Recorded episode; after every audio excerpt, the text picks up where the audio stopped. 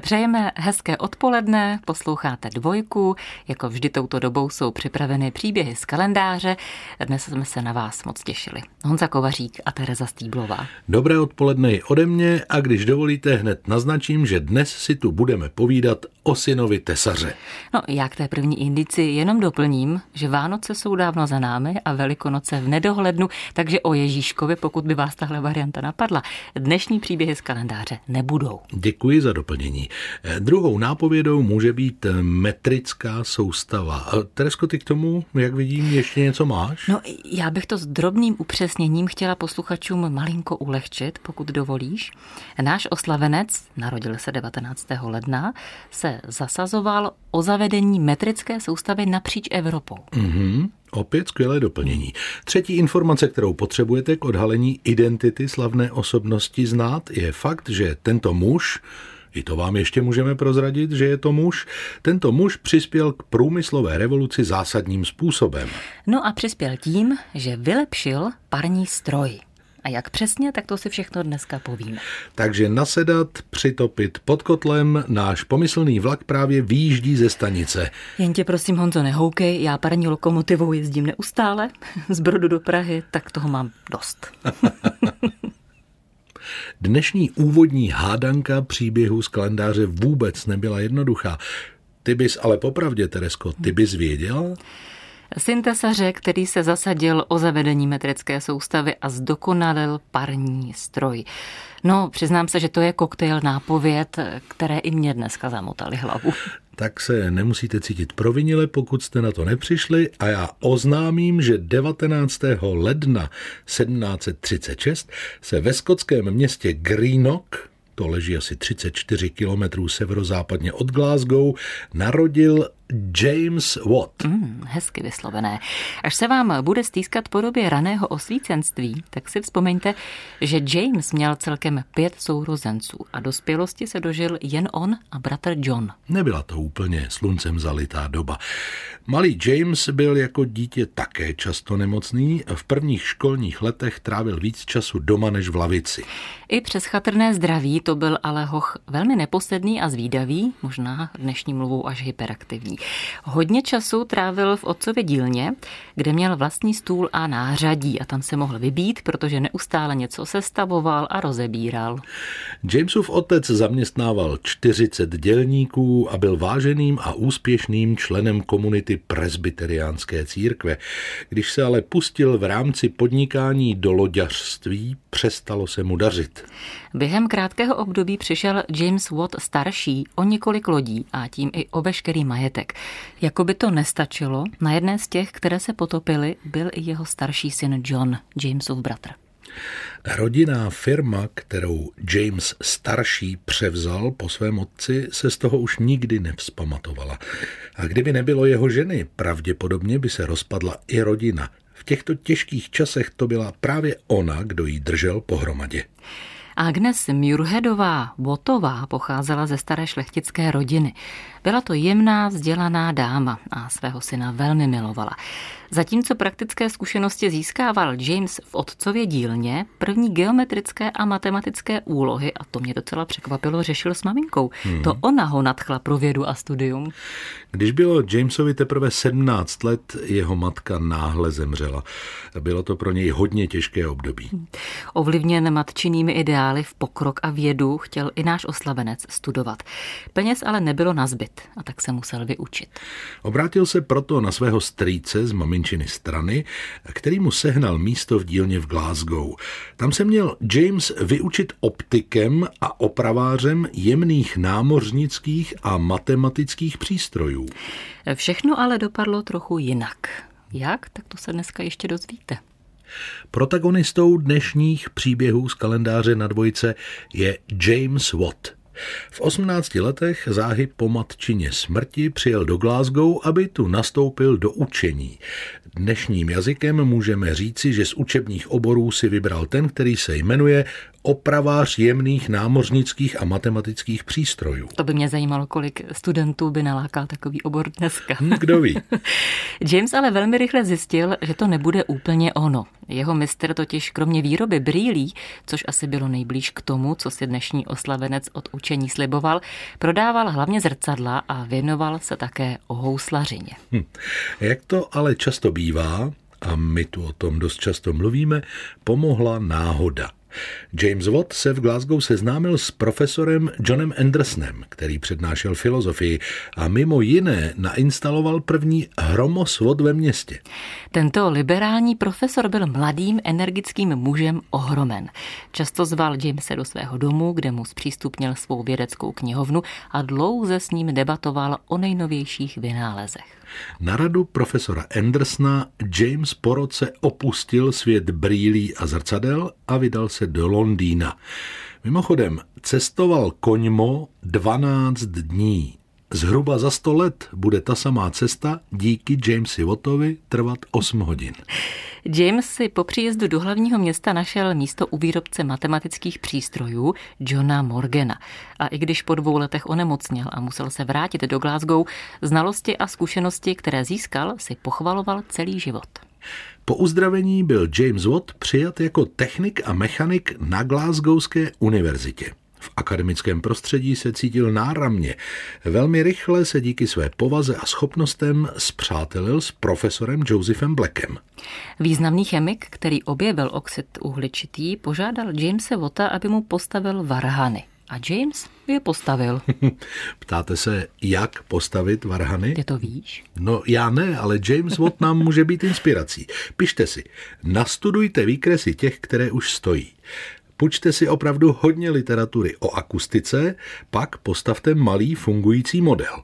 No a pak se vrhněte na ty opravdické. Za tři měsíce můžete mít při troše píle a štěstí fungující varhany, které prý hrají jako ty od místních varhanářů. No, stejně tě podezřívám, že se to už někdy vyzkoušel.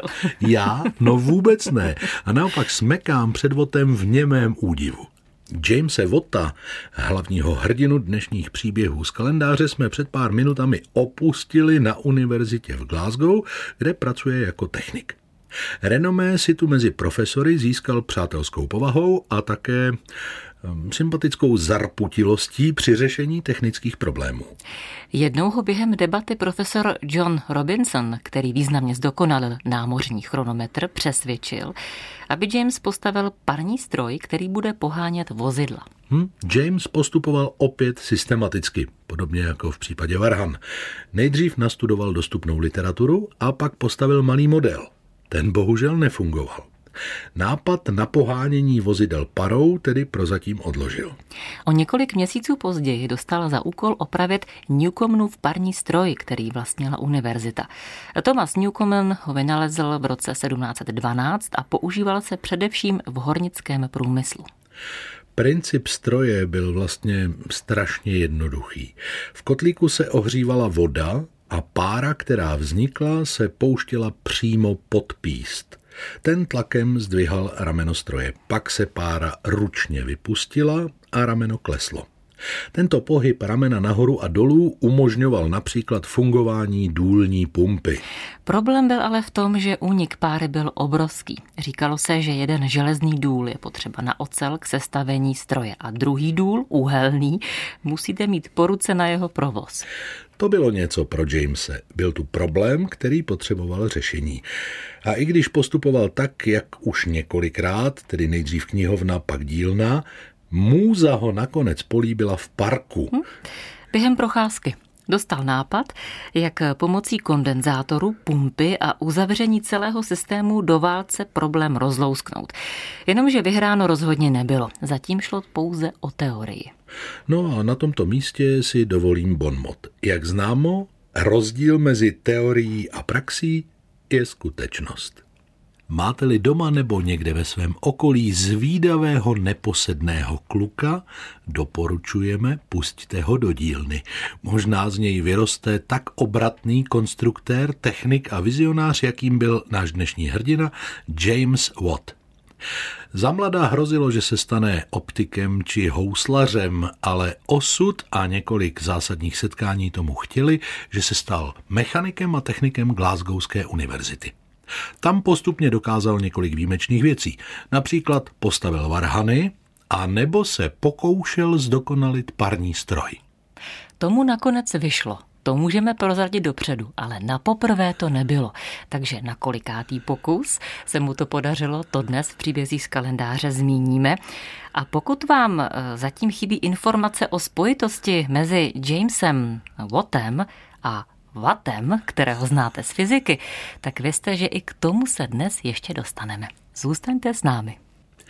James Watt, hlavní hrdina dnešních příběhů z kalendáře na dvojce, se snažil vylepšit již zmíněný Newcomenův parní stroj dlouhých deset let. Teoreticky problém vyřešil vlastně okamžitě, ale všechno brzdila technická úroveň doby. První parní stroj postavil James Watt za pomoci starého klempíře. Nikdo jiný nebyl totiž k mání a stroj nefungoval. Jen si to zkuste představit. Píše se rok 1765, vy máte skvělý nápad, ale neexistuje nikdo, kdo by vám ho pomohl zrealizovat. Vod se snažil své pomocníky vzdělávat a vychovávat, což se mu později osvědčilo v jeho továrnách. V tuto chvíli byl ovšem pokrok zoufale pomalý. A nešlo jen o techniky. Často, když chtěl nějakou součástku vyrobit, tak musel nejdřív navrhnout stroj, na kterém ji mohl zhotovit. No a takhle se vynalézat, to prosím uznejte sami, opravdu nedá. Já to uznávám, Terezo. James se tak rychle dostal do problémů Těsně předtím, než zkrachoval, seznámil se s doktorem Johnem Roebuckem, který nabídl našemu vynálezci, že se stane jeho podílníkem. Zaplatí za Jamese všechny dluhy a on se bude moct věnovat bádání. Podle podmínek doktora Roebucka musí získat patent pro svůj vynález a ještě jednu takovou maličkost. Ano. Hm? Přepsat 66% své firmy na společnost pana doktora. Hmm. James souhlasil. Asi mu nic jiného nezbývalo. Půl roku po uznání patentu byl parní stroj připraven ke zkoušce. Nový píst, který byl odlit v továrně doktora Roubaka, ale totálně zklamal. Po natlakování začala pára unikat po celém obvodu.